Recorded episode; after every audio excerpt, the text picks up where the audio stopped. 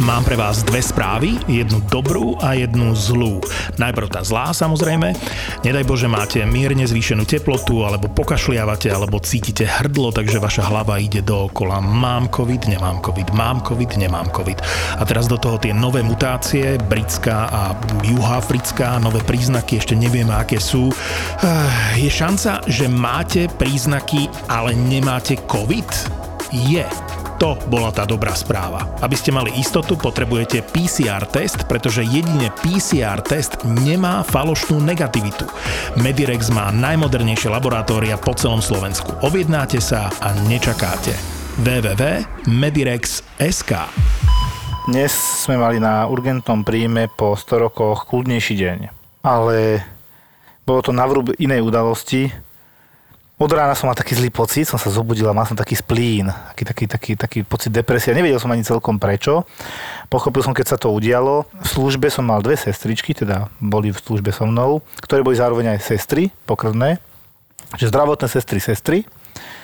A prvé, čo ma teda hneď ráno prepadli, táto nám leží na piatom poschodí na covide, pozri sa prosím ťa, v akom je stave, ja sa idem za ním osobne pozrieť. Dobre, tak ona išla jedna z tých sestier hore, však jedna musí ostať dole, ja som pozrel výsledky, už vtedy som vedel, že to nie je moc dobré tie výsledky. Starší pán, ich táto teda ležal na oddelení a o 12. sme sa už objímali všetci traja nešťastní v slzách, že teda to nezvládol. Nechcem v tomto duchu samozrejme pokračovať, ale musel som to povedať, lebo mi to veľmi poznačilo tento deň. Pozdravujem týmto moje kolegyne, sestričky, kde viackrát im hovorím, že mi to je hrozne ľúto. Dve sa to prežíva, keď takto 3-4 roky s nimi robíš a takéto niečo s nimi musíš prežívať v robote. Jediné, čo nás zahralo do kára, že naozaj bol kľudnejší deň, výnimočný. Ja si myslím, že teraz si to ocere doktorka v službe, lebo tak to býva. A túto cenu by som aj týmto pádom hneď uzavrel. Prišiel pacient na centrálny príjem záchrankou, dobre aj s lekárom a prakticky mal v dolavého hrudníka zabodnutý nôž až teda po rukoveď. Um, Čiže koľko centimetrov bolo vnútri? Bol to taký typický klasický kuchynský nôž, uh, približne takých až do 15 cm tej čepele a pacient prišiel, ale bol privedomý a bol tlakovo stabilizovaný, čo, je, čo samo o sebe hovorí, že je to dobrá známka, že, že nejaké aktívne silné krvácanie sa asi, asi nedieje. A e, keď sa tak pozrieme ďalej, vám ukazujem obrázky, tak tu máme také videjko už na operačnej sále. Ešte stále ten nôž je, e, základná zásada je nevyberať, nevyberať ten nevyberať, nôž. Ne, nevyberať nič, čo je takto zakliesnené, keď je pacient stabilný, lebo to môžeme spôsobiť e, veľmi rýchlu zmenu stavu k horšiemu. Kým nemáme zabezpečené okolie, tak to nerobíme. Tak a teď, keď sa na to pozriete takto, tak ten nôž sa hýbal. Vidíte, vidíme také rytmické, áno, áno, pri dýchaní. Noča, áno, nielen pri dýchaní, ale, ale aj pri srdci. Áno. A na EKG, keď bol pacient na monitore, bolo vidno obrovské artefakty, takže to bolo prakticky nečitateľné. Opieral sa to. Áno, presne tak. Čiže takže... ja to iba vysvetlím, čo vidím. Ako nožík zapichnutý v hrudnej stene niekde nad ľavou bradavkou, alebo vedľa ľavej bradavky. A on sa trase ako keby podľa srdiečka. To na ňom vidíme. Presne tak.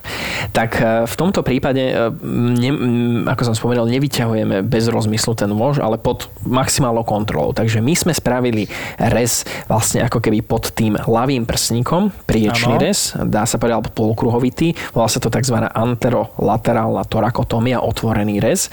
Najprv teda sme identifikovali, čo všetko by mohlo byť poškodené cestou donútra, čo by si mm. ten mhm. pacient mohol. Pacient, aby som priblížil, bol e, psychiatrický pacient, ktorý e, už dlho bol liečený, ale z nejakých dôvodov si mm, nedal mm, nejakú dobu lieky. Takže, on si to sám urobil? Áno, on si to sám urobil, ale, ale ak vidíte na tej fotke, bol trocha taký silnejší, obeznejší. Áno, pevný, a, pevný chlap. Áno, pevný, pevný chlap, mohol, mohol to byť nejaký 60 pán a jak sa snažil proste uh, zabodnúť ten nôž do teda ľavého hrudníka, tak pri tom, aký bol on robustný, tak on, tá čepel sa ako keby uh, nešla priamo. Tak cez rebra sa tomu stočilo, áno, ale stočila sa ako keby dole do dola, a išla no. tak teda skôr v rovine toho tela, nešla kolmo Aha, do tela. Nešla tak do hĺbky, išla, išla tak plítko. To je medzirebný priestor usmernil Presne smerom tak. proste do A dola. ako, ako si spomínal, v tom medzerovom priestore idú aj teda nejaké cievy, tak aj tie boli vynechané z tohto. On ich obišiel. On trafil zo na- na- šťastia na to obišiel, áno. rebro. Nepoškodil ani plúca, lebo tie Ani plúca, plúca? áno, sa šmýkali ako keby po ňom. Ani, ani, ani mm, treba sam na rengene, keďže bol pacient stabilný, tak sa mu zaviedli vstupy. Centrálny venosný kateter sa zaviedol a vtedy sa vždy robí aj rengen kontrola. Tam to vyzerá, ako keby to mohlo tá čepel aj cez bránicu ísť. Takže ani to nebolo poškodené. A išlo to teda smerom k medzihruďu alebo teda k srdcu. A skončilo to tak, že to ono to prepichlo o srdcovník, čo je vak teda okolo mm-hmm. srdca a nejaký ten milimeter cez neho to bolo. Takže mm, vtedy to bolo pred niekoľkými rokmi, keď ešte e, v Rúžinovskej nemocnici pred centrálnym príjmom nebola spravená tá vozovka na novo, ale bol to pomerne tankodrom a Ježiš, to bolo niekedy v okolo januára, februára, tak si viete predstaviť ešte tie výmole, že Kokos. keby troška viac tá sanitka možno vbehla do nejakého výmola, tak to mohlo skončiť uh, horšie, horšie. S tým, že teda pod kontrolou sa ten nôž vyťahol bez toho, aby sme aj my niečo poškodili. A prakticky dáva sa tam vždy, keď ideme my do hrudníka, dávame tam hrudné dreny a okrem toho sme tam dali, keďže nôž nepredpokladáme, že je sterilný, takže bol určite Jasné. nejakým spôsobom špinavý, tak tam dávame ešte preplachovú drenáž Do a jodovým možno presne prípravkom predtým, vieš, No, no, no. mohol. A jodovým prípravkom prakticky oplachujeme ten hrudník, aby nedošlo k nejakej infekcii. Takže samozrejme pacient eh, prežil Dobre. a keď sa nastavil na správnu psychiatrickú liečbu, tak to bolo To dobré. možno, že ani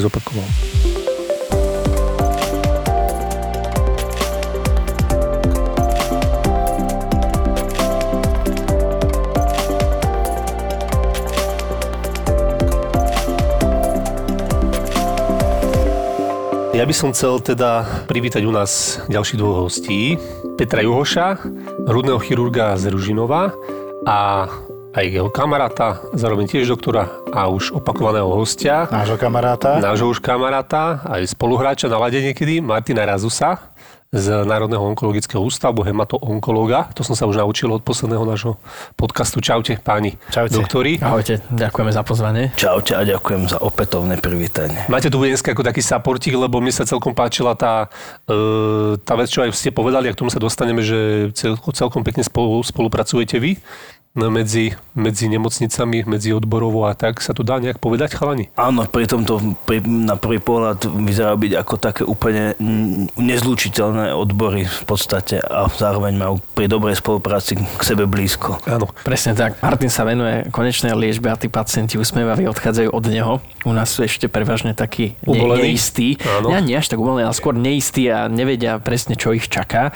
Ale už to majú ako načrtnuté, ale našou úlohou je hlavne zistiť, aké to ochorenie je, aký ten subtyp, dajme tomu, čo Jasné. Martin potom bude konkrétne liečiť, aké to bude. Samozrejme, tí pacienti prichádzajú väčšinou nie úplne v dobrom stave, ale už to ochorenie sa u nich prejavilo, preto vyhľadali vlastne lekárskú pomoc. Pričom povedz možno, že, že teda, čo je tá hrudná chirurgia, čo tam teda riešite, ja na to nadviažem možno ešte. Stačí si predstaviť teda hrudník ako samotný a vieme predsa, aké orgány v hrudníku sa nachádzajú, tak od tohto sa vieme odraziť.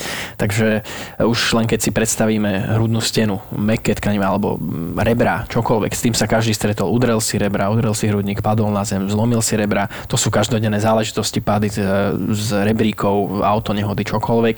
Tak e, toto pri tomto všetkom sa môžu poškodiť aj samotné plúca, môže tam dojsť nejakému krvácaniu, k úniku vzduchu a toto všetko prakticky uh, riešime konkrétnejšie my.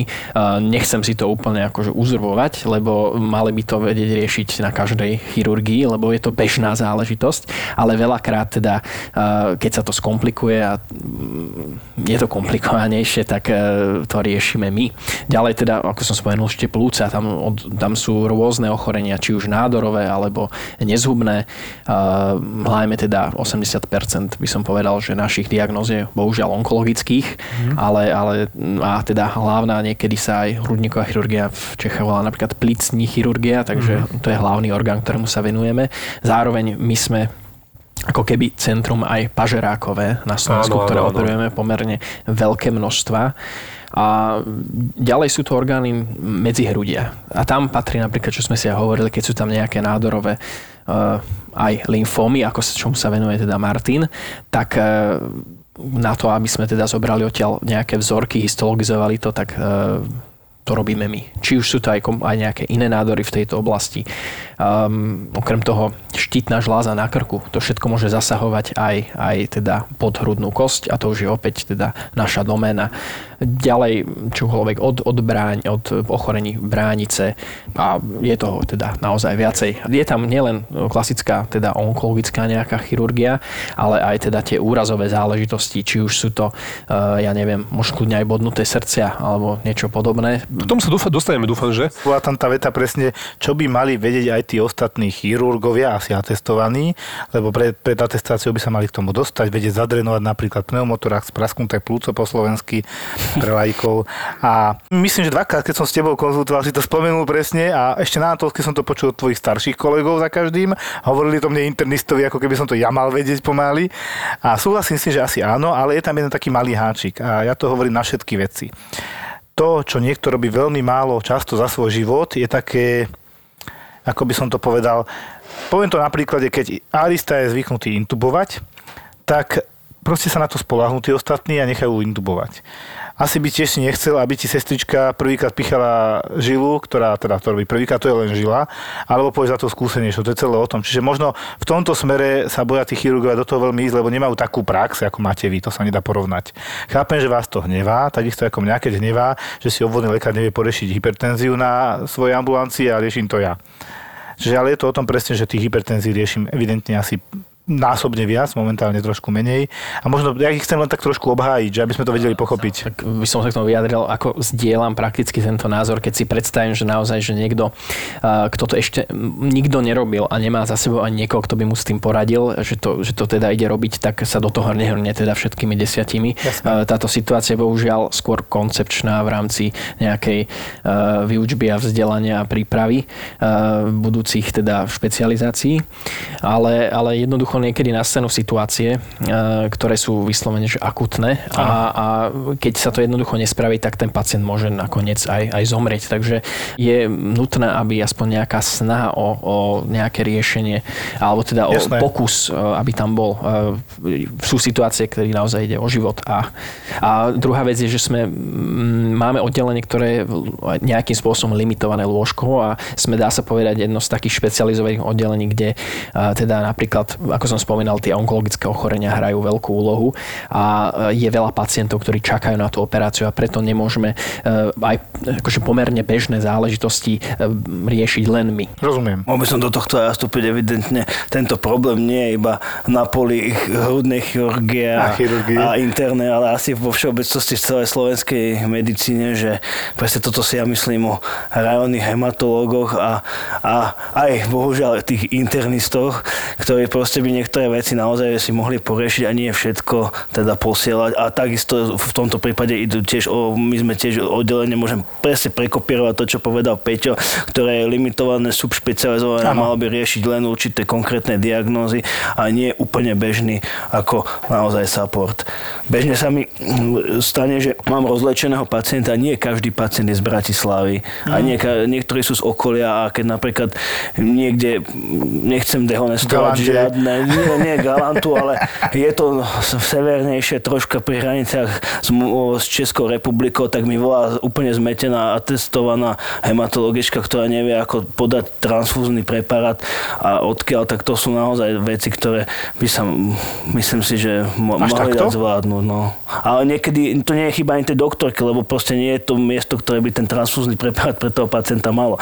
Nehovorím, niekedy sú to nároční pacienti, ktorí môžu byť aj po transplantáciách, ktorí potrebujú špecifické preparáty, ale s každými vecami sa nedá na tie centrálne pracoviska obracať. Ja by som k tomu uvedol taký príklad, že ja som si myslel, že mi povieš, že ti posielajú pacientov, ja to volám, že D-dimeritída, s vyšším D-dimérom. No, to je jasné. No, ale pritom to vie doriešiť podľa mňa internista, možno aj obvodný lekár, keď veľmi bude chcieť, lebo aj u nás končia pacienti, ktorí sú odoslaní, že majú, ja poviem príklad, 85-ročný detko, Prišiel, úplne krásne vošiel na urgentný príjem, prečítal som si správu, suspektná embolizácia do AP, čiže teda suspektne mu odniekadiaľ vystrelila zrazenina do plúcnej hlavnej pulmonálnej artérie, akože tepný, dá sa povedať, keď to nie je v pravom zmysle slova tepná, ale dobre, v jednoduchosti. A jednoducho to malo spôsobiť nedokysličenie plúc, bolesti na hrudníku a tieto veci sprievodné. Toto ale on nemal. Mal len vysoký ten D-dimer, to je parameter, čo sme si minule vysvetlovali, A detka sa pýta, má ťažkosti nejaké máte? Nemám. A prečo vás sem potom poslali? A že mám nejaký zlý výsledok. Hovorím, to je podobné ako ku vám, keď pošlú podľa že zlý výsledok, čo teraz. Hovorím, no dobre, tak vidím modrinu na ruke, tak hovorím si, že to môže byť z toho. Nie však modrina, tam je rozpad potom akože toho, toho dedimeru a je to zvýšené. Tak dobre, tak sme zopakovali 0,3. No, a bolo po chorobe. Bolo poličené. Toto je klasika zbavovanie sa o posúvanie si pacientov po celej, e, po celej republike. A my už ich nemáme kam posunúť. Áno, no. to, že niekto musí to zastaviť. Tu. Toho rozbehnutého pacienta, ktorý chudák si už myslí, že už umiera. Nič mu nebolo dovtedy a už má tlak 200 na 100, lebo mu povedali, že má emboliu, ktorú nemá. To je všeobecný problém slovenského zdravotníctva.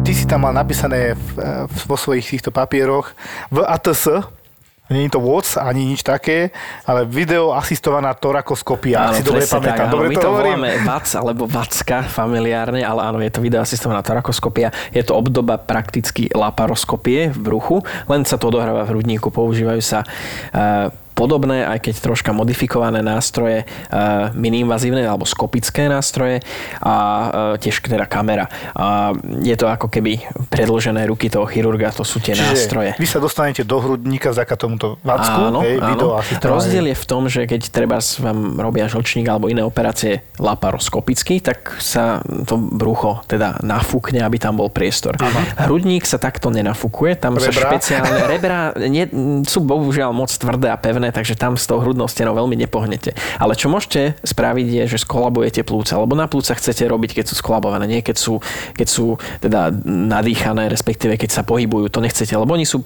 vtedy sú pomerne fragilné a mohli by sa trhať, takže oni sú vtedy, tí pacienti tak špeciálne intubovaní, pozdravujem našich anesteziologov, že dýchajú prakticky len jednou stranou vtedy a Aha. oni odsajú ten vzduch z tých plúc, na ktorých e, my operujeme, alebo teda z tej pohruničnej dutiny, kde my operujeme samozrejme. Áno, to je zaujímavé inak, lebo to robili aj pri, Toto je zaujímavé, no? pri pažerákoch, viem, že to býva niekedy. Áno, aj to. A e, môžeme samozrejme aj my použiť tú tzv. insufláciu, aby sme, e, samozrejme s nižšími tlakmi ako v bruchu, aby sme si ešte troška pomohli, lebo však nie všetci pacienti majú teda e, dokonale krásne rúžové plúca, ale sú aj s obstrukčnou Ako keby si odsal z jedného balóna máš dva balóny ve plúca, Áno, ako keby trošku, si mal taký jeden miesto. okruh, kde, ktorý bude vlastne ako dýchať s tou druhou stranou ano. a z tej, z tej jednej strany ty môžeš odstať ten vzduch a keď treba, tak si ho vieš ale aj predýchať. Takže môžeš dýchať aj obo, obi dvoma stranami hej, pri tej intubácii. Zaujímavé, to som ešte nevidel inak a to no, tak, To je prakticky, ja nechcem nejakú hlúposť povedať, ale od nejakých 60 rokov minulého storočia, keď sa takáto jednoplúcná ventilácia začala používať v hrudníkovej chirurgii a znamenalo to aj veľký boom a rozmach rôznych teda uh-huh. operačných techník. To vlastne umožnilo. Tie umožnilo. Vlastne umožnilo uh, vraciame sa teraz, samozrejme, už aj teraz sú techniky, lebo nie každý pacient je vhodný na celkovú anestézu, ale, ale z iných príčin. Hej? Uh-huh. Či už kardiologických, kardiologických alebo iných. Ale, ale majú onkologické ochorenie, ktoré by mohli, ktoré v nízkom štádiu a, a veľmi by im prospela operácia, tak už uh, sa robieva uh, prakticky tzv. awake uh, operácie, že tí pacienti sú, sú buď teda buď len ľahko sedovaní, alebo sú privedomí, ale hlavne, že si dýchajú sami. Dýchajú si sami, aj keď teda, uh, poviem to tak, možno si tak ľahko pochrapkávajú, nevnímajú úplne, čo sa robí a vieme, vieme proste nejakým spôsobom e, ako keby vyradiť aj bránicu, takže ten reflex e, kašlový, keď my potiahneme aj za tie plúca, e, Tam ktorú, áno, áno, a prakticky vtedy ten vzduch tej pohruničnej dutine je, je spôsobujeme, keď tam my tam vchádzame ako keby taký umelý alebo artificiálny pneumotorax a tie plúca troška poklesnú a vieme s nimi potom pracovať. Takže nie sú oni vyblokované, odsaté, ako v tomto prípade, mm-hmm. čo bežne používame, ale, ale je to takýmto spôsobom teda. Čiže to je dosť veľký rozdiel proti bežnej Je to veľký rozdiel, lebo prakt- áno, a vrajím, tie prístupy sú rôzne, nerobíme už, samozrejme sú e, diagnózy alebo sú indikácie, kedy e, ten hrudník musíme otvoriť štandardnou cestou, dať rozveráky medzi rebrá do medzirebrového priestoru na úroveň, aby sme tam až dve ruky mohli teda vložiť, aby sme mohli bezpečne pracovať. A pri starších pacientoch to samozrejme veľakrát môže spôsobiť, že tie rebra samozrejme sa spolámu, hej? E, teda tie dve, medzi ktoré to dávame. Ale to my potom akože zošívame dokopy. Ale teraz, keď to robíme miniinvazívnou cestou, predtým sme to robili ako keby e, takzvané triportálne, tri porty sme používali a cez treba dva išli nás nástroje pracovné, cez jedno išla kamera, lenže sme používali v taký, ako prakticky boli uložené v takom trojuholníkovitom e, uložení a to znamenalo, že sme viac medzirebry museli použiť a cez medzirebra prechádza napríklad medzirebrový nerv, ktorý takto bol utláčaný a tí pacienti mohli mať pooperačné bolesti. Samozrejme to nemuselo byť, ale mohlo to byť z takého pomliaždenia. Teraz používame najčastejšie len taký jeden malý zárez 3,5 cm a cez to e, vieme si tú ranu prakticky ako keby takým ranovým, voláme to, že ranový protektor, ako keby našponovať a, mm. a vytvoriť si tam, tá, tá, ten tlak sa rozloží ako keby na okolnú kožu a nie na to medzirebrie. A tam v jednom, teda na jednom konci tohto otvoru, ktorý je teda pomerne malý, dáme tú kameru a my pracujeme s, vlastne v, s pracovnými nástrojmi v tom zvyšku a tie pracovné nástroje sú tak jemne zakrivené, aby sme mohli teda pracovať e, a vytvárať si ten predchádzajúci ako keby trojuholníkovitý to uloženie, aby Jasne. sme vedeli jednoducho pracovať. No a e, po takomto výkone my tých pacientov, keď ich zobudíme, tak už 4 hodine, hodiny po výkone na áre, teda na jednotky intenzívnej starostlivosti, ich mobilizujeme okolo postele, ich staviame.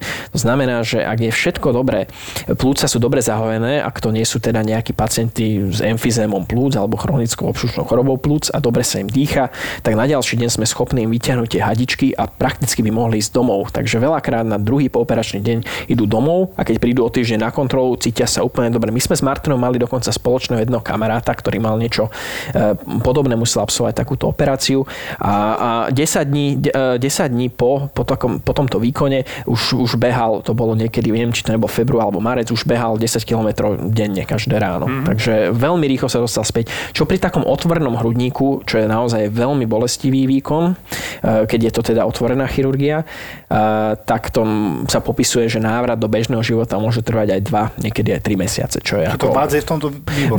áno, tam, tak ako v, aj v iných oboroch, tá minimalizná cesta, aby sme teda docelili, cieľ, no? E, docelili teda vyliečenie pacienta alebo odstránili ten nádor, aby sme to teda spravili čo najmenším zásahom mm. a najmenej invazívne pre toho pacienta.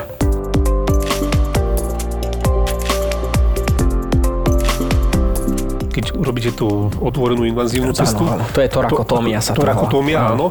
Tak e, to, akože tie rebra, oni sú, oni sú pevne zafixované, sa lámu, alebo ako, čo sa to tak roztiahne, alebo čo?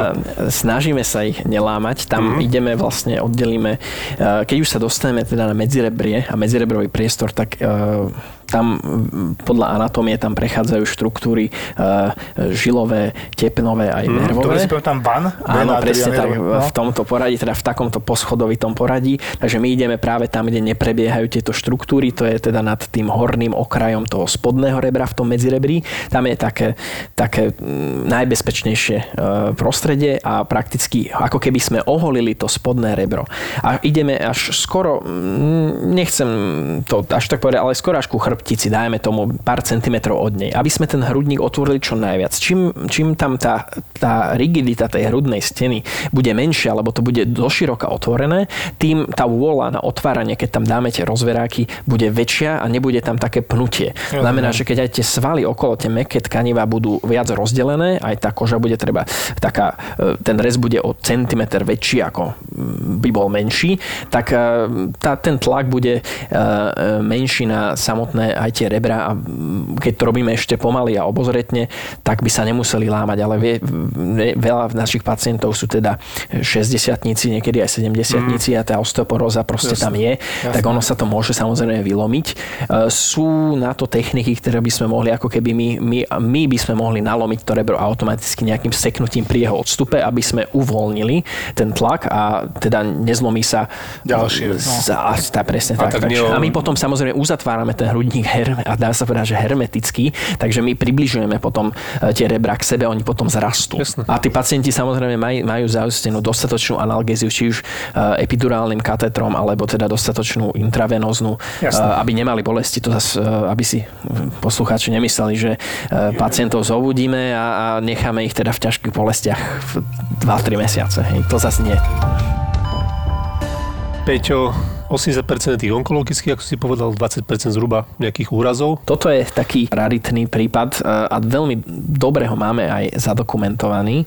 To si pamätám, bolo tiež e, pred niekoľkými rokmi, možno 4 rokmi to bolo a bolo to medzi sviatkami pred e, Silvestrom po Vianociach. Bol to proste taký ďalkový autobus na trase Komárno-Bratislava a niekde, niekde viac bližšie ku Komárnu ako teda k Bratislave bolo okolo 9. hodiny večer a silný, veľmi silný vietor fúkal a oproti toto bol vodič autobusu.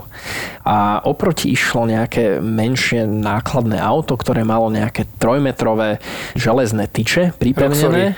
Tak, no, hej, oni boli, oni boli, boli také hrubšie. Oni boli asi, asi priemer, priemer dáme to nejakého pohára. Hej, dajme tomu obyčajného pohára. Takéto. 4 cm, Keď sa pozriete tu niečo, niečo takéto. Áno, 4 cm priemer, dobre. No tak trojmetrová tyč, ktorá v tom vetre bola sa zrejme aj uvoľnila, lebo to bolo to hromada tyčí. A tam sa uvoľnila. A presne to ma aj napadlo a stále, stále to asi všetkým to napadá. Mm, tak mu to v, v protismere vystrelilo ako keby a jeho to e, prišpendlilo vlastne cez, ten, e, cez e, to sklo predné.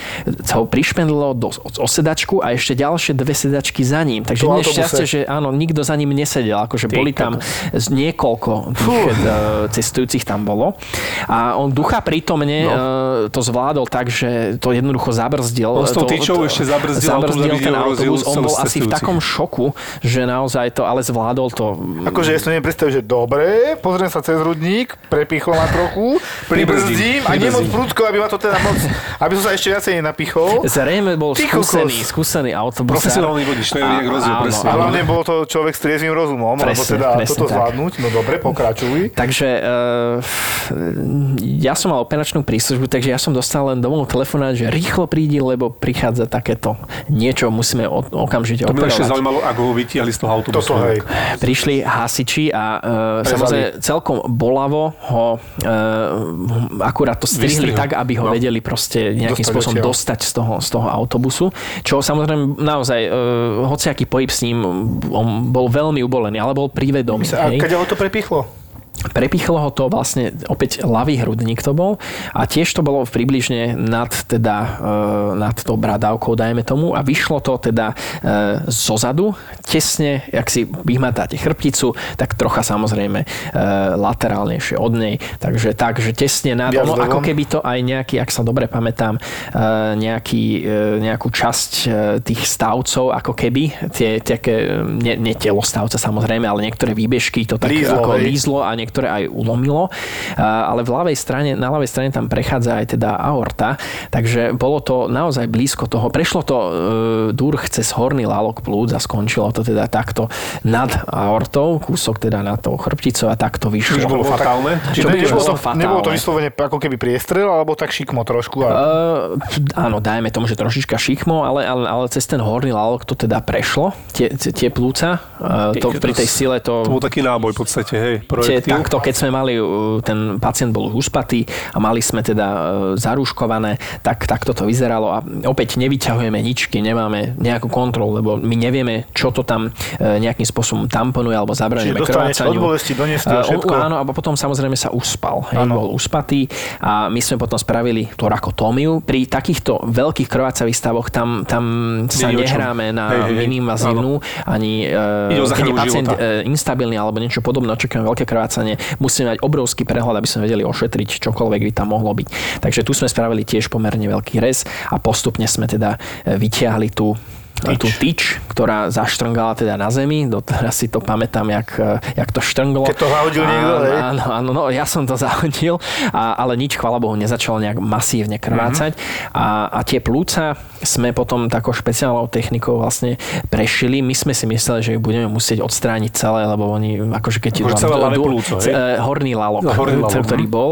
Ale vyzeralo to pomerne tak, že veľká časť nebola nejako zakrvácaná, tak sme tomu dali šancu, že najhoršom prípade, keby bolo zle, tak sa môžeme niekedy neskôr uh, vrátiť mm-hmm. a dorobiť to, ale, ale mali sme šťastie, oni sa, oni sa vyhojili. Oni sa postupne vyhojili pri samozrejme antibiotikách a rôznych liečbách, musel byť e, bronchoskopicky aj odsávaný často, ale, ale dostal sa z toho takýmto spôsobom.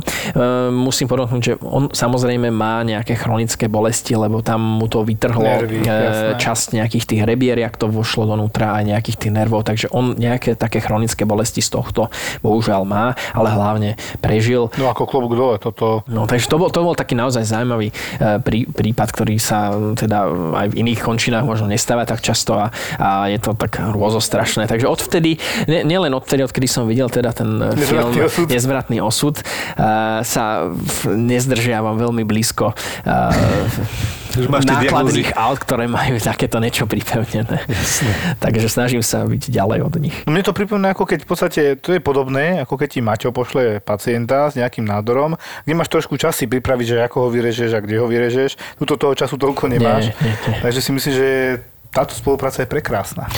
Áno, áno, vždy je to e, lepšie, keď ten pacient e, je aspoň pomerne, aspoň relatívne stabilný. Znamená, že, že nie je to také, že e, v momente tam na centrálnom príjme treba robiť zákrok, lebo urgentná medicína je taká, a väčšina trauma centier, ktorých na Slovensku to až tak úplne nefunguje, ale inde to funguje tak, že priamo na centrálnom príjme sú uh, už operačné sály, sály áno, so základným takým vybavením na práve na takúto torakotómiu alebo stereotomiu, presne tak. Aj áno, už aj tam, áno, samozrejme robia aj sa som pokroky. to bol osobne od jedným hematologom z Bystrice pozvaný, aby som, až bol som si ho osobne pozrieť. Mm-hmm. No, takže tam, tam, tam sú, sú presné vlastne postupy, kedy uh, robiť takýto zákrok, kedy nečakať na nič, proste mm-hmm. uh, to základné, voláme to sito, alebo teda ten set tých nástrojov tam musí byť a s nimi sa dostaneme donútra, aby sme toho pacienta proste zachránili, lebo on, on už treba z transport na oposchode vyššie nemusí prežiť, prežiť a zvládnuť mm-hmm. a není proste veľakrát je neodkladný čas. Ale keď je, je taký, že ešte je pomerne zastabilizovaný, tak máme chvíľu čas uh, ho prichystať, pripraviť tak, aby, aby teda ten výkon zbehol uh, kontrolovanejšie alebo kontrolovanejšie. kontrola tým akože... Presne tak.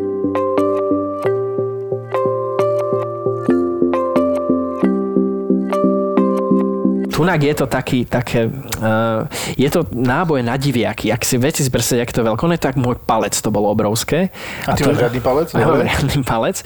A toto je teda pacientová hlava. A opäť je to niekde pri tom ľavom ramene mu to... To ľavé, tá ľava ako, ako je pazucha? ľudia, kúsok, áno, na, kúsok hej, nad pazuchou, medzi, pazucha, rameno, hrudeník, pod kľúčnou kosťou, dajme tomu. A takéto niečo veľké, čo je na diviaky, to dá z náhodou, napríklad nejakej polovačke to do e, tohto mladého e, pána teda vošlo a Taký mal náboj, obrovské hej. šťastie, lebo toto bolo naozaj voči všetkým no? E, štatistikám, alebo teda čokoľvek si človek predstaví, on z toho vyviazol prakticky veľmi, veľmi dobre. Vidíte tento vstrel a táto veľká náboj, náboj teda vošiel niekde popod hrudnú kosť až, šikmo, a na pravú stranu hrudníka. Mm-hmm. S tým, že teda pod tou hrudnou kosťou sú naozaj obrovské cievy a ani jedno z nich teda nebolo poškodených.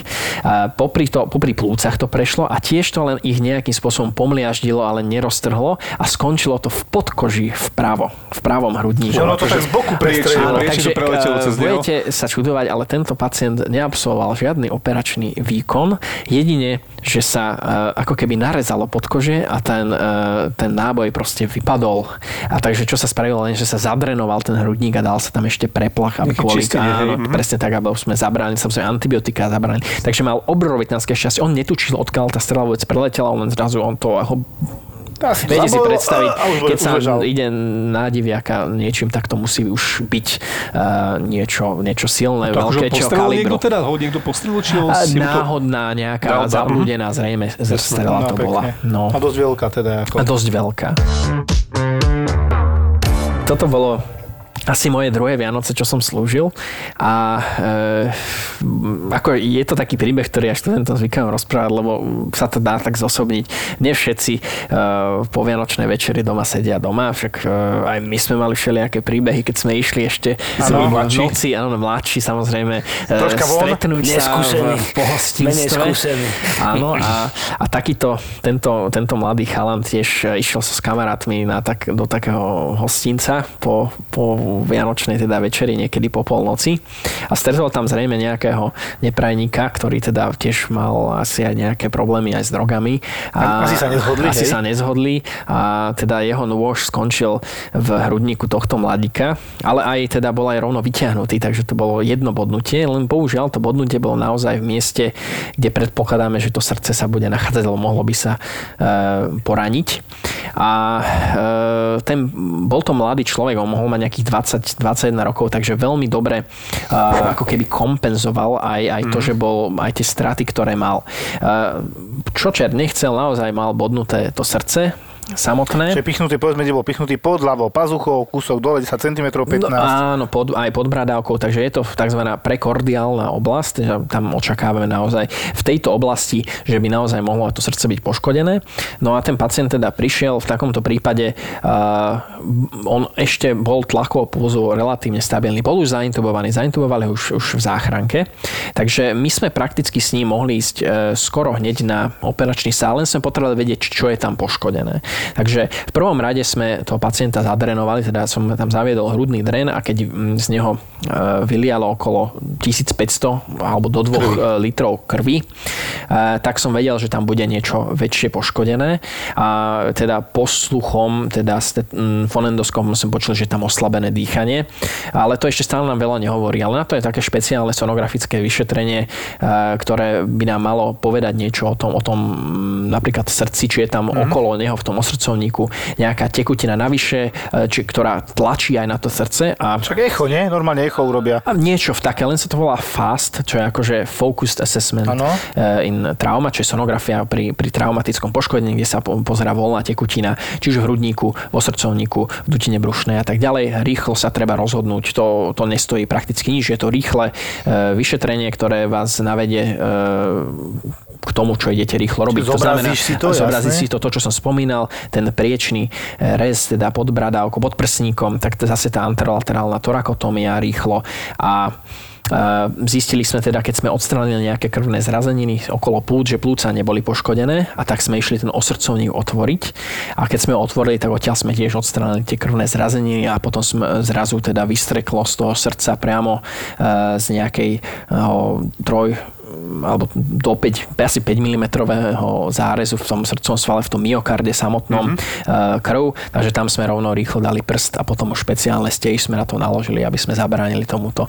Čiže priamo krvácalo srdce. V áno, áno. Takže toto, eh, ten osrdcovník je vlastne taká dvojsečná zbraň. Treba povedať, že pacienti, ktorí, ktorých sa vytvorí tzv. hemoperikard alebo tamponáda srdca z, to, z, tej, z tých zrazenín alebo teraz z tej okolnej krvi majú väčšiu šancu na prežitie ako u tých, ktorí nie, lebo ten, ten osrdcovník vlastne za, e, zabránil tomu, aby ten pacient aby ako keby vykrvácal. do hrudníka a aby tam boli tie väčšie straty. Ale zase na druhej strane, uh, jak sa tam vytvoria tie krvné zrazenie, ono to tlačí na to, na to srdce. A, a, tá srdce, a tá, ako, ako pumpa potom to srdce nemôže úplne dostatočne fungovať. Tam samozrejme sa zapínajú rôzne kompenzačné mechanizmy, tak uh, aby, aby to, to telo si proste pýta od toho srdca uh, tú, tú, no, tú, tú jeho funkciu tej áno, pumpy, áno, takže áno. áno, takže ono keď je utláčané, tak uh, jednoducho sa zvyšuje tep, a keď je nižší je tlak a všetko a tak ďalej.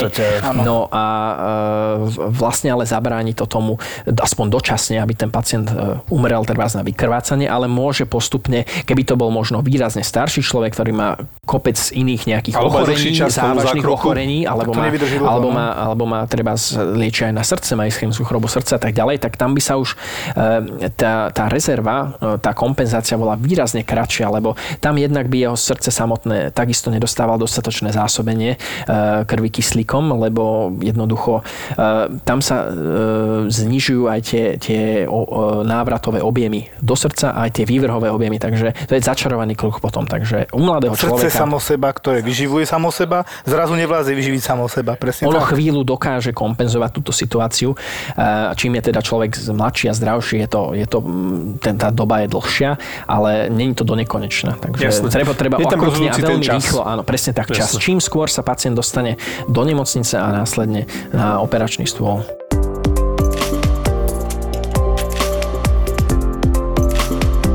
Ja som inak čítal, že aj s tými onkologickými, že tam chodia veľmi neskoro, lebo že tieto druhy nádorov sa nejak neskoro manifestujú a že už vlastne je z toho veľmi málo percent operabilných. Naozaj v súčasnosti v západnom svete e, aj u nás platí tak, že prakticky nejakých 75 možno aj viac percent je diagnostikovaných ako keby v štvrtom poslednom štádiu, mm. ktoré je inoperabilné.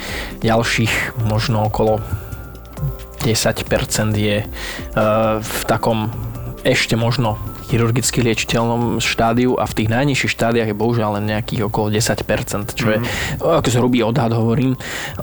Problém je v tom, že to napríklad nádorové ochorenia plúc sú prakticky nemé, až kým sa nedostanú do veľmi pokročilého štádia a začnú nejakým spôsobom nahlodávať okolité orgány a vtedy sa vlastne manifestujú. A to už je väčšinou neskoro, že dá sa povedať, že veľakrát ide o náhodné nálezy, zvykám napríklad hovoriť, že v zime, keď sme mali počasie posledné dva týždne také šmiklavejšie a veľa ľudí popadalo, zomilo si ruky napríklad, alebo aj niečo iné, na hrudník padli a na dostali rengen hrudníka, či už išli na operáciu kvôli tým zlomeninám alebo náhodou, mhm. áno, tak sa tam našlo niečo, čo by mohlo byť ako podozrivé a to už spustilo celý ten proces vlastne tej diagnostiky, ktorého základom je CT vyšetrenie hrudníka. Jasne. Maťo? Iba, iba na doplňanie, že toto sa asi, dúfam, že nehovorím zle, ale bavíme hlavne o tých solidných, pevných nádorov, nie práve tých našich, tých hematologických, lebo tie väčšinou majú drastický nástup a väčšinou z rýchlo mm-hmm. spodného zdravia u mladých, mladších pacientov. Jasne, že to si môžeme aj povedať, len som ešte chcel, že, že že závažné príznaky žvere, ktoré,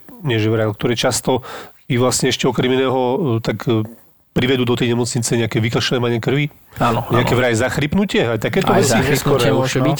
Uh, ak ten nádor je taký, že nahoda uh, nejakú cieľ alebo respektíve nejaké uh, menšie dýchacie cesty, tak vtedy áno, dochádza k vykašľiavaniu krvi a môže byť to množstvo môže byť menšie, hej, nemusí to byť nejako veľa, ale ak to nahoda nejakú väčšiu cievu, tak to môže byť naozaj, že o, pomerne veľké množstvo mm. ide o život ohrozujúci stav, Jasne. ktorý treba riešiť uh, pomerne rýchlo. A ďalšia záležitosť, to zachrypnutie. Ten, ono, ak to už infiltruje, alebo teda prerastá nejakú štruktúru, ten nádor, konkrétne je to, je to e, volá sa to nervus laryngeus recurrens a na ľavej strane, to znamená, on ten, e, ten nerv ako keby... On na krku iba on, on, on, áno, on prechádza na krku, lenže on ide aj do toho medzihrudia a otáča uh-huh. sa okolo vlastne aortálneho oblúka. A tam uh-huh. sú blízkosti tie plúca. A tie plúca, teda v tých plúcach ten nádor, ak je centrálne uložený, predstav Predstavme si, že to nemusí byť vždy ten tumor niekde na periférii tých plúc, ale môže byť blízko takých väčších štruktúr, ako už Joško spomínal tú arteriu pulmonalis, do ktorej môže všeličo embolizovať, tak to môže v tej blízkosti prakticky aj prerastať. No a mhm. v, takýmto spôsobom to môže postihnúť aj tento nerv a vtedy jedna z tých hlasiviek, tá ľavá, bude prakticky znehybnená, alebo teda jej funkcia nebude dostatočná a to mení samozrejme Jasne. ten hlas. Takže áno, je to jedna, ale skôr bohužiaľ už z tých neskorých príznakov. Áno, už je neskôr, Keďže diagnostikovaných e, v tom skorom štádiu je malé množstvo. A, a aj z tých, čo sú ešte možno operabilné štádia, tak e, ten proces, odkedy sa niečo objaví, e, k tomu, aby sa pacient dostal na operačný stôl, je na Slovensku naozaj veľmi, veľmi pomalý a môže ísť aj o mesiac, dva a čo je, čo je akože pomerne dlhá doba. A chcel by som len príklad povedať, no, pred rokom som bol na stáži v Šanghaji, kde uh, som bol v takej veľkej plúcnej nemocnici, kde robia obrovské množstva výkonov. Mm. Orientačne, dajme tomu, na Slovensku sa anatomických resekcií pre plúc, pre, pre onkologické ochorenie spraví, dajme tomu, okolo do 500. Za rok. Áno. Tam na jednom pracovisku za rok spravia od 16 do 20 tisíc v tejto konkrétnej nemocnici. Dobre, samozrejme, majú tam iné obyvateľstvo, väčšie množstvo, ale to znamená, že tam sa práve ten pomer otočil. Tam oni operujú naozaj veľké množstva a časná diagnostika tých nízkych štádií je tam e, otočená v porovnaní s tým, čo je v západnom svete. Mm. A tým pádom majú samozrejme aj úplne iné, iné výsledky, čo sa týka aj prežívania, ale chcel som povedať to, že tam sa k, e, k operácii dostane človek naozaj až ultra rýchlo by som povedal. Máte dokonca aplikáciu, takisto ako keď si objednávate taxík alebo jedlo alebo čokoľvek, tak vedľa máte, že si môžeš objednať ako keby CT vyšetrenie hrudníka, ktoré na ďalší Aha. deň prakticky dostaneš. A to aj keď nemáš nejaké špeciálne podozrenie, treba nám tam hovorili jeden príbeh, že vieme, že tam sú už v nižších vekových kategóriách sa objavujú ano. tieto nádory plúc, tak e, že treba môj bratranec z druhého kolena v inom čínskom meste mal nádorové ochorenie plúc, mal 30 rokov alebo 35, tak bojím sa a ja chcem. Tak si proste jednoducho kliknem na tú aplikáciu, objednám sa. A zaujímavé je, že uh, buď jednak cena takéhoto screeningového CT je tam približne, poviem, okolo 25 dolárov, dajme tomu. A prepláca to zamestnávateľ. A keby aj nie, tak je to pomerne nízka suma. V porovnaní to bolo vyčíslené, že v západnom svete je to napríklad okolo 600-700 eur. A samozrejme, tak ľahko sa k tomu nedostanete. Musí vám to nejaký lekár prepísať, musíte sa k tomu dostať. Nie je to takéto jednoduché. A hlavne sa musíte aj na to CT dostať, ten termín si vyčkať a tak ďalej. Tam to ide obrovsky rýchlo a keď sa tam niečo nájde, tak uh, prakticky aj do týždňa sa môžete dostať na operačný stôl a o dva týždne nechcem povedať, že zabudnete, že niečo bolo, lebo sa to robí minimálnou technikou a späť do života sa dostávate pomerne rýchlo. Mm. Ale, ale je to teda badať ten veľký rozdiel. No to je brutálny rozdiel. No, teda by som sa mohol pýtať, že prečo je to taký rozdiel, ale však asi vieme. Neskoro chodia, no a to je rozdiel podľa mňa. Lebo... Dobre, ale však tu keby si mal podozrenie, tak sa na teba pozrú, že dobre, to je nadstavba, vieš, ak si, to je nadstavbička, hypochonder. A no, ten, ten ambulantný systém, alebo teda celý ten proces není úplne, uh, up, není úplne funkčný, musím to takto no, povedať, není úplne funkčný, tak, lebo tak. bohužiaľ, inak keby bol funkčný, tak by sme nemali tieto čísla, aké no. máme. Ale ne, nemôžem povedať, že je to len e, problém Slovenska, lebo takisto tieto čísla sú podobné aj, aj v západnom svete a západných mm. krajinách, kde uh, si môžeme predstaviť, že troška by tá zdravotná starostlivosť mohla byť, vyššia, mohla byť na vyššej úrovni. Hej. Treba si uvedomiť, že samotný Šanghaj je skoro obyvateľstvom tam, kde Slovensko, hej? Podľa no, ešte je, viac. Nie, nie, niekoľko násobne viac dokonca. 18-20 miliónov. No, no celý ko, to chcem povedať, že to, to spektrum ľudí je úplne vyššie číslo. No, no tam, tam sú aj vyššie platy, vieš, 6 eur CT, hej, tam máš neporovnateľne vyššie platy tam a 6 eur CT. Áno, akože nechcem do nejakých kultúrnych tém tu akože zachádzať, ale Šanghaj je naozaj ešte aj v rámci Číny niečo úplne iné ako mm. Financial District a podobne, takže mm. tam, tam keď som videl tých ľudí, oni, to je, to je krásny život naozaj tam. Číne? No, v rámci Šanghaja. Ani Šanghaja. neviem, či si oni sú vedomí, že žijú ako keby, ani to nechcem nejako súdiť, ale, ale dostávajú samozrejme limitované informácie. Ano. Je tam určitá cenzúra, to vieme. A napríklad Google tam nefungoval, hej, a ani internet, takže to sa fungovalo cez, cez vpn Takže ja som bol raz v, v Tokiu, raz som bol v Austrálii, raz som bol v Európe, hej, keď som sa pripájal na telefón, takže jedine cez, mm-hmm. cez takúto sieť. Mm-hmm. No dobré, a to sú tam ako sardinky, tak jak som to ja videl v tých No my sme boli najprv na pomerne... Vieš čo, majú akože vysokánske budovy, aj, aj môj samotný hotel mal cez 30 poschodí, vyš, vyš, to bola vyššia budova, ako najvyššia budova na Slovensku. Mm. A to bol ako, nebolo to v centre, to bolo práve že na pomerne periférii, ale, ale to bolo vidno, že to je 10-ročné, uh, akože 10-ročné na časť mesta, hej, mm. že to mhm. bolo nové postavené všetko a, a tie nákupné centra, ktoré tam boli a ten život, ktorý si tam tí ľudia akože v podstate užívali, tam som prešiel po takej promenáde na periférii a tam boli naozaj, že na západný štýl rôzne druhy podnikov, kde sa mohli oni aj si to patrične užívali. Prišiel piatok a podobne a bolo to tam. A bolo vidno, že majú, majú proste ne, ne, trú biedu. No. Jak by sa si mysleli, že oni len mondokujú, robia a pracujú v kuse? E, skôr by som povedal, že ten konzum, ktorý tam bol aj v tých nákupných centrách, ďaleko prevyšoval čokoľvek, čo som videl aj v Amerike, alebo tu naozaj. Tri vozíky, bolo... nie jeden, hej? tak, nie, ale naozaj všetko značkové záležitosti. By som povedal, že to, čo sa pre e, západný svet ako keby distribuje rôzne tie značkové veci, tak tu to bolo to isté a ešte dvakrát toľko. Takže si pocestoval, no? Mohli teba Jožko už niekde poslať konečne? Ja to vidím tak, že odrastú trošku deti a my so ženou chceme cestovať veľa. Ale bolo to cestovanie za poznaním, aby som teda podotkol. Jasné, jasné. Ja som chcel ešte posledný priznať, že paličkové prsty. To ešte vieme k tomu niečo povedať? Či to je... ešte to stále existuje, vieš to vidieť. Existuje to? Ja by som chcel, aby k tomu Joško niečo povedal. Jožko, povedz, akože súvisí to so mnou. Paličkové Ale, prsty? ale prsty neodrezávame ani na hrudníkovej chirurgii. Tak. Vieš čo, sú to naši uličníci, čo sme si minule vysvetlili, to sú ľudia, ktorí nechodia ako obvodným lekárom, však na čo ja som zdravý, fajčia jednu od druhej, v podstate už majú tzv. chronickú cianózu, takže pri tom toto vzniká, hej. Chronická cianóza, čo je Chronická Musíš je chronické nedokrvenie e, celého tela kvôli tomu, že je nejaký problém väčšinou v plúcach samozrejme. A ten problém vzniká presne môžu mať skrytý nádor, pomaly rastúci, je to zriedkavejšie, môžu mať e, chronickú obštrukčnú chorobu plus neliečenú a tak ďalej alebo astmu, hocičo, hocičo, plúcne dýchacie cesty. A teraz on, on to nevie, on len dojde a ja teda raz za uhorský rok ešte to vidím, že Ježiš Maria, dlhé, chudé prsty, na konci ešte hovorili, že hodinové sklíčko nechty. Naozaj to vyzerá, keď si predstavíš hodinové sklíčko, také tie staré hodinky, ešte také trošku vypuklé tá, tá, a také proste odráža sa od nich viacej svetla ako od normálnych nechtov, nie sú typicky rúžové, sú také do šeda trošku, tak to je taký typický chopkár, fajčiar, neliečený a na konci je také hodinové sklíčko ten necht. Ešte ako medic som to vnímal viac. Podstatné je, ja si pamätám doteraz, ku tým nádorom, profesor Dukát, O, to je na druhej internej klinike no. skúška propedeutika ešte a skúšal kolegu, že kašel. A išiel tak na neho tak logicky, že chcel, aby aj uvažoval ten človek, nielen to odrapotal a presne sa ho pýta, dobre, dobre, máte pacienta kašle, čo s ním? Že kašel, nič iné, suchý kašel. Čo mu dáte? Začal tak opatrne, niečo proti kašlu, čo konkrétne? No niečo na zastavenie, takže na suchý kašel čo? No nejaký tusín, dobre. Kašle ďalej, čo s ním? Mesiac kašle, daj ste mu tusín, nič. Tak možno, ja neviem, čo keď ma zapá, čo by ste mu dali? Tak asi antibiotika, výborne. Antibiotika dostal jedný, druhé, nezaberá, čo s ním ďalej? A takto na neho išiel, potom už e, to išlo tak pomalšie z toho chalana, tak sa pozrel na mňa, čo mu je? Ja som tak šúchal nohami, že neviem, či, tu- či mu to chcem pokaziť. On že podľa mňa bude mať nádor. Výborne! Ako ste na to prišli?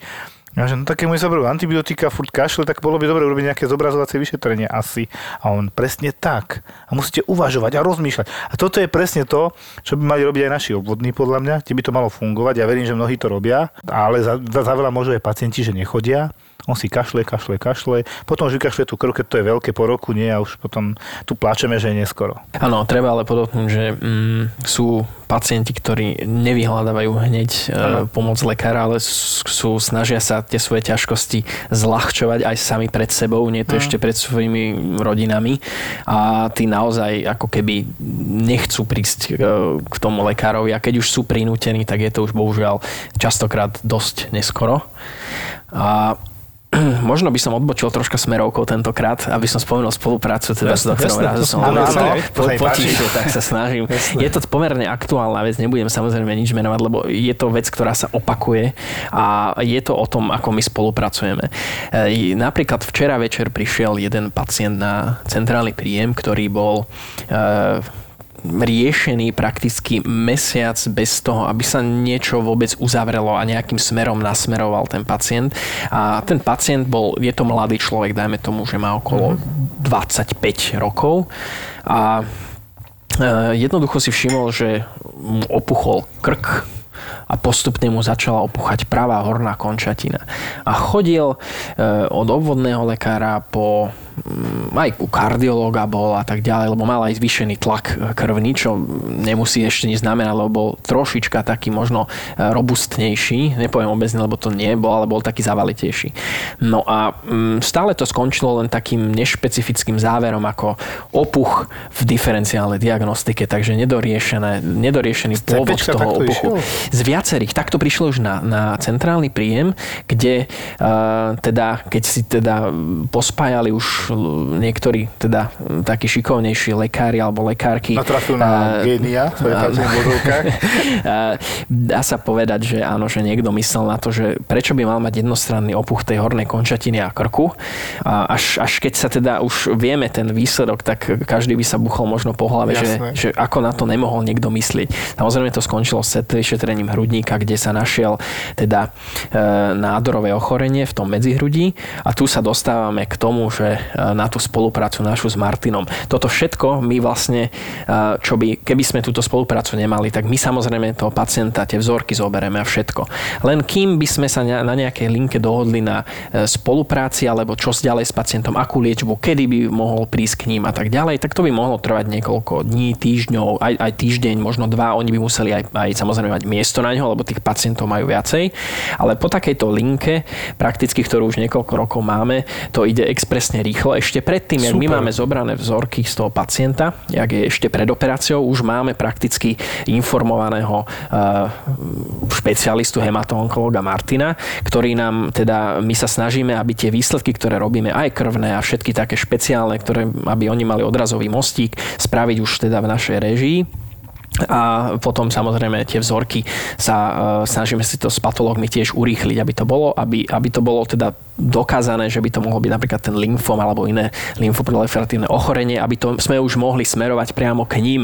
A Martin už môže potom už povedať, ako dopadajú títo, títo, výsl- a teda títo pacienti, aký, aké máme v podstate výsledky, alebo teda tak spoločné, alebo teda hlavne oni, ale ako to, že sme ale to super, stihli ďaká, tých ďaká pacientov. spolupráci, presne, ktorá funguje rýchlo, e, teraz môžeme mať čo hovoriť. Áno, že čo by sa mohlo stať, keby to nebolo také rýchlo, no, alebo keby to dlho trvalo. Treba si uvedomiť hlavne to, že toto, že bavíme teraz väčšinou o tých tzv. tých solidných pevných nádoroch, ktorých teda hlavne tvoria majoritne v tom vyššom veku a sú to dosť často asociované s fajčiarmi a fajčiarske diagnózy a sú to takí pacienti s chronickými ochoreniami a v podstate neskoro zachytení.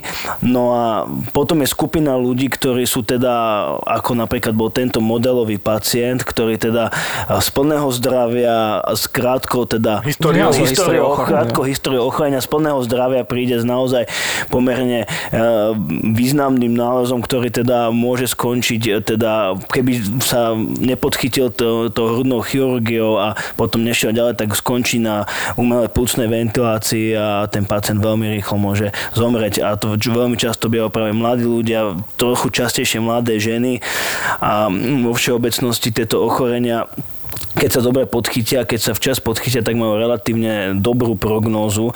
A e, naozaj v tomto je, toto je, by som povedal, také celkom nádejná a inšpiratívna spolupráca pre tie ostatné odbory, lebo naozaj s tým, že e, vieme, čo a ako kedy si zavolať, ako by to malo vyzerať, neignorujeme sa navzájom, neposúvame si milión všelijakých papierov, petečiek a e, proste vieme, čo máme asi hľadať, lebo to je naozaj diagnóza, ktorú keď vylúčime, tak tie ostatné sú naozaj veľmi ako prognosticky nepriaznivá. Táto diagnóza má veľkú šancu tomu pacientovi naozaj ho, ho vyliečiť.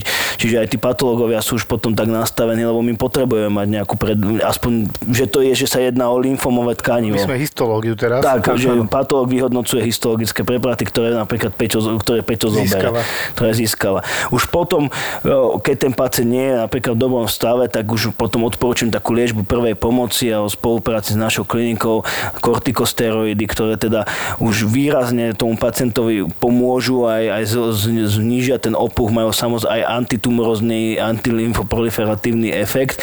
No a potom ten pacient, teda keď príde, sa spraví ešte tzv. PET-CT, ktoré je pre nás ako veľmi dôležité. To je ešte CT, dôležitejšie CT pre nás ako P5 CT hrudníka, lebo to nám ukáže, ako, ako aktívne metabolické to tkanivo je a kde všade tá choroba je. A potom sa musí spraviť punkcia kostnej kostnej drene, ktorá keďže sa jedná o hemato onkologické ochorenia plus biopsia kostnej drene, ktorá sa už robí u nás. Potom sa zavedie vhodný centrálny žilový katéter, pokiaľ tomu ten tumor nebráni a zahajuje sa pomerne intenzívna hemato-onkologická liečba, ktorá je založená na cytostatikách a imunoterapii. A v podstate oni prídu na začiatku do dosť dlho hospitalizovaní, ale potom sa už tej hospitalizácie v podstate e, manažujú len v rámci ten, toho cyklu tej liečby, čiže a vo všeobecnosti všeobecnosti, pokiaľ to ochorenie teda ide dobre, tak tá šanca je relatívne dobrá. No. My tu povedali 5 CT, tak aby sme vysvetlili, že to nie je miláčik CT, hej, v preklade, ale pozitronová emisná. Pozitronová emisná tomografia. To tiež je nepochopiteľné. To tiež vysvetlí. No, že iba v jednoduchosti jednoducho vám uh, dožili dajú tzv. pozitróny a vďaka tomu vedia ako keby vysvietiť tú časť, kde je nejaký väčší zápal alebo viacej prekrvené niečo, čo teda nádory robia. metabolické aktívne tkanivo. A väčšinou to býva nádorové, agresívne nádorové, lebo sú napríklad lymfomy, ktoré nie sú citlivé na, na PCT a to sú tie nízko agresívne, chronické. Ty neposielate na PCT Ty neposielame na PCT, ty posielame napríklad Čiže na to CT. indikujete vy? No áno, a, a snažím sa no, Peťovcov trošku tak, aby tie PCT, lebo teraz dávajú veľmi dobré termíny, proste musím takto aj trochu pochváliť ten Beyond PCT, lebo naozaj dávajú veľmi expresné termíny a majú nový druhý prístroj, čiže, čiže máme do pár dní máme termín a už oni aj s nami spolupracujú úzko, čiže oni keď tam napíšeme, že sa jedná o také a také ochorenie, oni majú predstavu o tom, že to CT je dôležité. To... Je urgentné, hej. Ja som ešte chcel tej spolupráce, že prečo je také super, že to máme akože také pomerne, že rýchle. E, kvôli tomu, že tí pacienti, že niektorí z tých ochorení idú strašne rýchlou cestou. Oni Aj naozaj na z jedného dňa začnú byť neskutočne dýchaviční až dusiví z toho aj útlaku, však preto vlastne sú aj opuchnutí, ale tam to tlačí od dýchacích ciest po hornutú žilu až na všetky tieto štruktúry v tom medzihrudí, až Áno. teda aj na srdce. To Na všetko si môžete to je? predstaviť, áno. A, a prakticky hneď, ak e, aspoň zistíme, aspoň čiastočne, o čo sa jedná, tak e, mu môžu naordinovať e, hematoonkológovia liečbu, a ktorá naozaj začne veľmi rýchlo účinkovať. Ale ešte, áno, ešte si Super. spomínala, že sú naozaj také e, stavy a také subtypy, ktoré idú tak rýchlo, že keby sa treba týždeň alebo dva neriešili, tak už by mohli byť za tým, za tým proste stupienkom, kedy už nie je návratu. Nie je návratu. Akože je to kompletnej teda, kompletnému vyliečeniu. Mali sme pacienta, ktorý zase teraz išiel takou inou cestou, že prišiel k nám z uh, rajónnej nemocnice ako tiež nedodiagnostikovaný ochorenie, veľký tumor v mediastine. A teraz sme urobili takú opačnú cestu, že neprišiel ku ním na prvé vyšetrenie, prišiel ku nám prvé vyšetrenie. Čiže sme sa snažili zase, Peťovci nám dali hneď okamžite termín. a- veľmi familiárne toto rozprávame, to len preto, lebo sa dlhú dobu poznáme. Áno, hej, samozrejme. Aha. Prvý ročník na základnej škole sú spolužiaci, takže preto, hej, aby to poslucháči rozumeli, že Nie, že by sme si nejak uzurpovali tie kliniky, hej. Čiže Peťovci je proste smer hrudná chirurgia a Maťovci je smer Filipovci budú hematoonkológia. ambulancie, dobre, teda na Karlovke asi iba. A Jožovci je urgentné príjmy, dobre. Môžeme pokračovať? Takže bola pacientka, ktorá išla teda cez nich a ona uh, už za ten týždeň sa ten stav naozaj tak začal ako zhoršovať aj po tej histológie, kým nám došli tie výsledky, že ten lymfom sa neobjavil už iba v tom medzihrudi, ale už bol kade tade. Začal aj pečeň zlyhávať, bilirubin teda už mal vyššie 200. Čiže ožltla. Ožltla. Potom uh, mal významný perikardiálny výpotok, ktorý teda, ako vysvetlíme, Vo srdcovníku, okolo srdca bolo množstvo tekutín vlastne. myslím.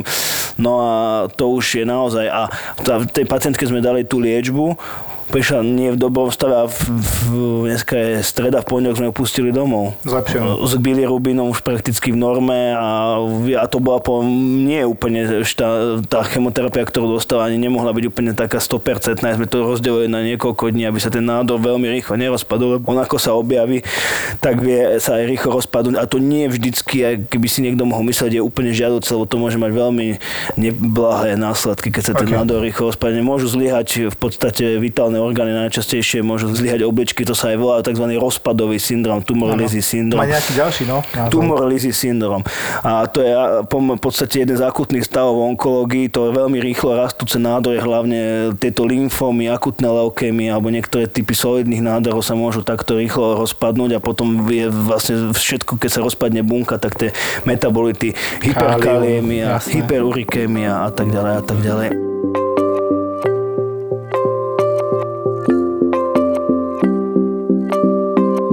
Ja som mal takú jednu prozbu, mi písal nedávno taký kamarát, nie? Že vy viete, že mal tiež nejaký problém v rodine. Ona už tuším ležala na hrudnej chirurgii a zrovna sme tu teda, ktorí to vlastne dvaja v podstate riešili, doktori, hej, Maťo a Peťo, Peťovci a Maťovci a tiež to zatiaľ je tak na takej dobrej ceste, to sa ma Zatiaľ to uklonili a no. potešili. No však Aj keď zaklopme si, vy to asi viete lepšie povedať, ale Čiže nejaký nádor v hrudníku schovaný, hej? vy ste ho tam zdiagnostikovali. Prakticky to bolo tak, že ja som zavolal Martinovi, hneď tam na chodbe sa dohodli, že dobre, prídete, že niečo už začneme. A tak to aj bolo. Bolo to veľmi rýchlo a expresne. Až koľko, koľko to celé trvalo? Filip na to prišiel, alebo nejaký problém Päť mu dní. ohlasil. To je super, 5 Dokopy dní, to som chcel vedieť. To je to, čo by sme všetci chceli takto. Pri každom ochorení, aj hlavne každom nádorom ochorení, keby to všetko čas, išlo no? veľmi rýchlo. Keďže sme lekári a však aj teba, každý, aj máme nejakých známych kamarátov mimo medicínskeho prostredia, keď majú náhodou nejaký problém, tak sa chcú poradiť, že čo by to asi mohlo byť, tak asi takýmto nejakým smerom to šlo a náhodou sa stalo, že to bolo tak. Ja musím zareagovať na niekoľké veci a skúsim to tak zhrnúť, že poprvé nikto nevidel tie moje zimomriavky, keď som počul, ako za 5 dní viete proste do, dokopy dať človeka a zaliečiť ho a proste máte diagnozu všetko poskladané. To je úžasné, lebo teraz, ja teraz ten pocit nezažívam, hej. Na Ešte, aby som povedal, tak tá diagnóza bola predbežná, tá histológia, ale tým, že tá pacientka bola v takom zlom stave, tak jednoducho sme to, tam bolo veľmi vysoko suspektné e, s tým, že, to, že sa veľmi bude jednať o takúto diagnózu. Suspektné, akože Ako veľmi, veľmi to bolo... Vysoké podozrenie. Hej, no, hej. To znamená, že tento chlapec má dostatok vedomostí, aby si to vedel už vopred ohodnotiť a to bude asi toto a potom mu to už len prišlo na papieri, že naozaj sa trafil robil. To je na vás úžasné. Ja si vás predstavujem presne ako keď máš na pásovú výrobu, teraz príde nejaký elektrický výrobok, niekto musí zistiť, že je vadný. To je ten obvodný alebo urgent, alebo dobre niekto niekoho pozná, zavolá, jasne toto funguje. Teraz príde človek, Maťo, hematolog, ktorý vie identifikovať jasne tú chybu, vie povedať približne čo s ňou, ale potrebuje niekoho, kto to urobí. A zavolá hneď tomu vedľa, ktorý je na tom páse, to je Peťo, ktorý to opraví a potom výrok môže ísť teda na trh, lebo už je to opravené, funkčné. To je presne akože prosto povedané, ale takto si to predstavujeme podľa mňa. Ja teraz a nadviažem krásnym príbehom, lebo podľa mňa ste obidva boli zavzatí do toho, len sme o tom nevedeli ešte. E, pred možno, že rokom a pol presne neprišla na urgentný príjem pacientka. Ja som šťastný, že už tieto opuchové stavy si viem poskladať v hlave od začiatku, keď ich vidím pri dverách. A prišla pani, ktorá tiež pobehovala po doktoroch nejaký ten slušný čas. A prvé, čo im povedali, že je strašne narástli prsia. 70 alebo 65 ročná pani, tak medzi bola. A jej strašne nafúklo prsia. Tak ako prvé, že ty, ako, to sa chváli teraz, alebo to je dobre či zle, čo mi chce tým povedať. Výsledky mala všetky viac menej v norme, nič, nič tam nevyskakovalo nejako extrémne. A tak ako keď som vyšetroval, pozerám, ale ona mala aj krk nejaký hrubý, aj tvár bola taká pripuchnutá, ruky mala opuchnuté, to bolo evidentné, to bolo vidieť na rukách, vyslovene ruky, teraz myslím, nie horné končatiny, ale vyslovene ruky najviac a horné končatiny menej. A išlo to vyslovene od tretiny tela hore, od teda cca od tých prsníkov ku hlave. A ja už som mal predbežnú diagnozu hneď v hlave a volám primárovi, že má výsledky takúto pani a vidie tam syndrom hornej dutej žily. Ako som na to prišiel? No vidím ju. Hej, proste tie prsia sú fakt nabombované, ruky opuchnuté, tvár je divná. Nejak chodila ku doktorom, nejak si to, nikomu to asi nedopla, že teda ja ju chcem prijať dodiagnostikovať. Jasné, takže CT išlo a potom už sme oslovovali hrudnú chirurgiu, kde bol teda nádor, ktorý tlačil na hornú dutú žilu vzadu, pri chrbtici to je bohužiaľ uložené, čo je teda dosť komplikované, to neviem ako dopadlo, lebo ja už som potom nemal na starosti, ja som robil len to, ten vstup.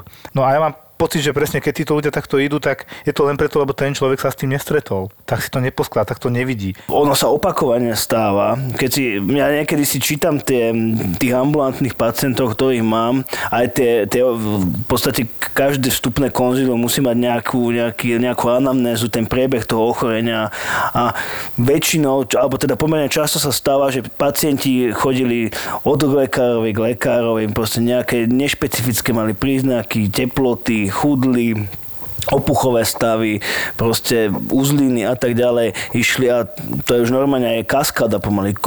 Všeobecne ústnonočno-krčný, stomatolog, stále nejaké antibiotika ano. a tak ďalej a tak ďalej a nikoho, nikto nechcel ísť do napríklad vybratia napríklad uzliny, hej, ktorá sa nejako dynamicky menila tá uzlina. Však ja nehovorím, nie každému treba vybrať uzlinu, hej, ale treba nejaký racionálny, keď už príde nejaký mladý človek, ktorý 3 mesiace, 4 chodí s nejakou zväčšujúcou sa uzlinou alebo s niečím, čo proste tam jednoznačne nemá byť a vadí mu to a proste tak nevybrať tú uzlinu si myslím, že je väčšia chyba ako, ako a nechať to tak, ako radšej možno niečo navyše spraviť s tým. Ale áno, súhlasím. Sanitár na urgentnom príjme ma poprosil, že má kamaráta, ktorý eh, relatívne rýchlo prestal vidieť na ľavé oko. On si, ty kokšo, ale to nie je sranda, však ide na očné. Však on dostal od obvodnej termín, že tam aj na očné, tam čakal a potom raz to vzdal, ani tam nešiel a že, že však Teraz som hovoril, že tam mám kamarátku primárku na očnom, ešte Petržalke, a že mi tak povedal, niečo som s ňou riešil, ona bola strašne vďačná a že kedykoľvek čokoľvek budem potrebovať, nech sa ozvem. Tak ja som si tak po tých troch mesiacoch spomenul, že dobre, mladý chalán, 35 rokov, vtedy mal možno 38, to je jedno, mladý, náhle predstaví, tak, ale nebolo to tak náhle, že sek, ja keď si predstavíš oklúzia arteria centralis retine, že proste, že mu upcha cievu, ktorá vyživuje sietnicu, tak toto nebolo, ale tak postupne on videl tak, že v strede videl, ale do kruhu okolo nevidel. Tu, ako taký divný kruh mu to vytváral, tak to bolo divné. A prvé, čo som sa zlakol, že kurne, on tam bude mať nejaký nádor, že, alebo čo, treba to riešiť. A nie, že budeme čakať na výsledky, výsledky serológie, či tam nemá nejakého parazita, neviem čo na dlho. Ale tak som zdvihol telefón, zavolal som tej pani primárke, dobrý deň pani primárka, je tu mladý chalan, ktorého síce nie veľmi dobre poznám, ale je to dobrý kamarát sanitára, ktorý teda ma poprosil, či by sa nedalo ho pozrieť. No a čo by bolo treba? No tam treba kopec odberov, vyšetrení, samozrejme aj také hlbšie očné vyšetrenie. Že dobre, dobre, nech príde v pondelok. Tak on prišiel v pondelok, hospitalizovali ho, urobili všetky možné vyšetrenia. Teda záverom bolo, že áno, bol to nádor, našťastie nezhubný, ale veľmi zle uložený, cievný nezhubný nádor hemangiom, uložený presne v tej nešťastnej škvrne, cez ktorú má vidieť a tak v strede, preto mu to robilo taký ten kruh, keď máte zatmenie slnka. Dostal chudák potom injekcie do oka a tak ďalej, ale takto sme sa spoznali s mojím teraz skoro najlepším, alebo možno, že aj najlepším kamarátom Milanom, ktorého týmto pozdravujem. My sa stretávame doteraz, hoci v Bratislave a v Galante, strašne fajn chalan a takto sme sa spoznali, cez chorobu, hej, sprosto povedané. Nie je to tak dávno, čo som s Peťom volal. 30-ročný chlap, taký menej spolupracujúci, jednoduchší, a mal pneumotorák, mne sa že u nás už tretíkrát, už vás aj ležal, neplatil si poistenie, pokiaľ si dobre pamätám. Proste dosť komplikovaná osoba v zmysle gramotnosti zdravotnej, čo sme sa bavili. Samozrejme, Vítka prvá a vaši ho zadrenovali, pracujeme na tom, hej, ale už keď u vás ležal, tak ho poznáte, DDD, ja viem, že nemá zaplatené poistenie, nepodstatné, musíme ho poriešiť. Fakt veľmi zle spolupracujúci, adherujúci k liečbe pacient. Sme sa krásne dohodli a pacient bol zariešený. Neviem, ako to celé dopadlo, povedz mi. Ja neviem, či náhodou nebol nejaký dokonca MPM hrudníka, alebo niečo také. A, Čiže hnisavý, áno, áno, sme sa bavili potom tak, že sa ono by to malo takýto prakticky hnis v pohrudničnej dutine tak, okolo plúc. Čo je teda hej, problém, no? Čo je problém.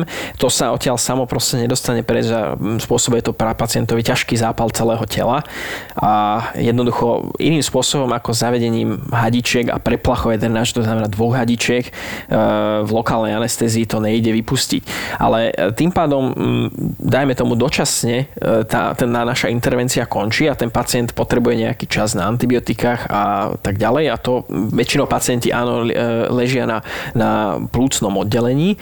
A teda tých plúcnych oddelení je niekoľko, prakticky podľa pôsobnosti alebo podľa rajónu Jasne. a na takéto pracovisko by napríklad z okresnej nemocnice Galanta mal ísť tento pacient s tým, že my e, v Bratislave môžeme spraviť tú drenáž, ak to inak nejde kvôli tomu, čo som už spomínal aj teda na začiatku a potom ten pacient bude ďalej liečený na takom plúcnom. Takže, ale všetko sa dá pekne dohodnúť, len každý jeden krok, že my teda spravíme toto a bude už mať pacient dojednané, že pôjde tam a všetky vyšetrenia, ktoré my potrebujeme, aby sme mohli bezpečne ho zadenovať, budú to spravené. To riadíme, jasné. Ale on aj tak skončil, on potom áno, bol naspäť u nás, lenže sa s tým sa mi zdá potom zase hral, lebo však, čo by som si to nepochytal, nie, nepohýbal a zase bol potom konzultovaný u nás, ale potom bol niekedy po dlhej, dlhej dobe prepustený do riešenia, neviem, či neskončil v Nitre na plúcnom, že na doriešenie takto nejako to skončilo, ale pokiaľ viem, ešte žil. Takže dobre celkom. Ja mám jednu príhodu z Urgentu, ešte keď sme robili teda, neviem, či sme robili my spolu v ten deň. To nespomínajme, my stále robíme a nerobíme. Ja si srandu. Ako. E, proste bola, bol deň, bol taký, a bol to taký klasický deň, sa tak pamätám, že nebolo tak veľa nejak roboty, tak sme si robili nejak, no dobre, robili sme, ale nechcem to také, lebo bolo akože dosť roboty, ale už to tak berem, že nebolo to také urgentné, nebolo to také úplne chaotické, jak zvyk bolo často na internej ambulancii. Robil som tuším s Myškom, mi sa zdá, že Myško tam bol určite, že dvaja sme boli, mi sa zdá, že aj dokonca víkend to bol, čiže dosť, dosť, dosť akože pacientov, ale tak išlo to nejak po masle. Takže ja to hovorím tak, že z nuly na 100, lebo zrazu, že niekto tam strašne zabúchal na dvere, hej, akože ume, tu ťa tak vieš, zase rozbuší no, srdiečko, že čo, že ty kokos, to, to, čo bude? Tu bude nejaký agresor, hej, už máš v hlave, čo máš ešte potom RZPčka, niečo, niečo strašné, akutné, odpadol niekto. Alebo niekto odpadol, no tak no. ideme vonka rýchlo, niekde, ja som vybehol, alebo Miško, neviem. A že toto pani odpadla, nie? tak prídeme, hej, on tam k nej pribehol, pozrel, ty kokos, hej, nedýchala, proste srdce zastava. Tam normálne sme ju chytili, asi ešte proste neviem, či nejaký sanitár neprišiel, normálne sme ju zobrali rýchlo na ten vozík, rýchlo vozík, sme tam zjapali, začali naložili sme, išli sme dovnútra, zabuchli dvere, resuscitovali proste žiadne, vieš, váhanie, to sa mi páčilo, že to tak celkom pekne išlo. Toto funguje vždy podľa mňa. No a my sme ho pomerne rýchlo nakopli, a teda oživili a nakoniec to skončilo akože celkom dobre. Mala nejaký pre nádor na mediastíne a tlačilo to na srdce. Môže to byť, že proste z toho, ano, no, ano, z toho proste bola zastava srdca a to sa už potom riešilo u vás. To bolo ale dávno, to sa nepýtam, že ako dopadla pani. Ale bolo to také celkom pekné, že vás to potešilo, že zachránili sme život, zdiagnostikovali sme niečo, čo v podstate možno, že by sme, vieš, no, je to také zákerné, však tie nádory v hrudníku. Ano. A skončila teda u vás a myslím, že mi sa zdá, že dobre dopadla, že nakoniec nejak sa poriešilo tiež nejak touto cestou Maťovou. Ja som vždy lovila. Tento typek bude dneska so mnou spať, tento sa so mnou bude boskavať, tento typek bude robiť toto. A tak sa to aj dialo, lebo ja som potom išla aj po údenu. Odložíš muža, odložíš deti? Bol by to pre teba, že single time? Áno, ja to milujem. Dve manželky, dve matky s prehýrenou minulosťou. Došti a neokrcaj si gaťky. Došti to. A teraz... A ja som si šťala na nohy na koberček, takto. A on iba, že už zase. Zase. Spýtala som sa ho, si slobodný? A tak na mňa tak byť sa nepozrel. Hej, to bola dôležitá otázka. A on taký, že hej, tak mi daj telefónne číslo. A do toho prichádza tretia z nich, tá slušná. Preto je Zuzana single. Tým, že je veľa nadržaná, tak je single? Nie. Pomoc. Poďte do mňa, dobre, poď. Tri neznáme. Období, kedy ovulujem, tak uh, strašne sa mi páčia bad guys. Mne sa páčia stále. Hej, ja to mám vtedy úplne vy, vyhajpované. A tak som mu napísala takú správu, že es prostá, som si ohrila nohy. A tie ďalšie veci. Čo sa povie v tomto podcaste, zostane v tomto podcaste. V tomto podcaste. Vypadla som z tej lode jednou nohou. Teraz si predstavte, že vysíte o jednu nohu, rozkročený vlastne, ja to tu dievčatom ukazujem. Tuto to máte zarezané, ok, v rozkroku a vysíte na tej nohe a že iba, že ja som jeba z lode, ja som jeba z lode. Nový podcast v produkcii ZAPO. Zábava v podcastoch. Tri neznáme. ZAPO. Zábava v podcastoch.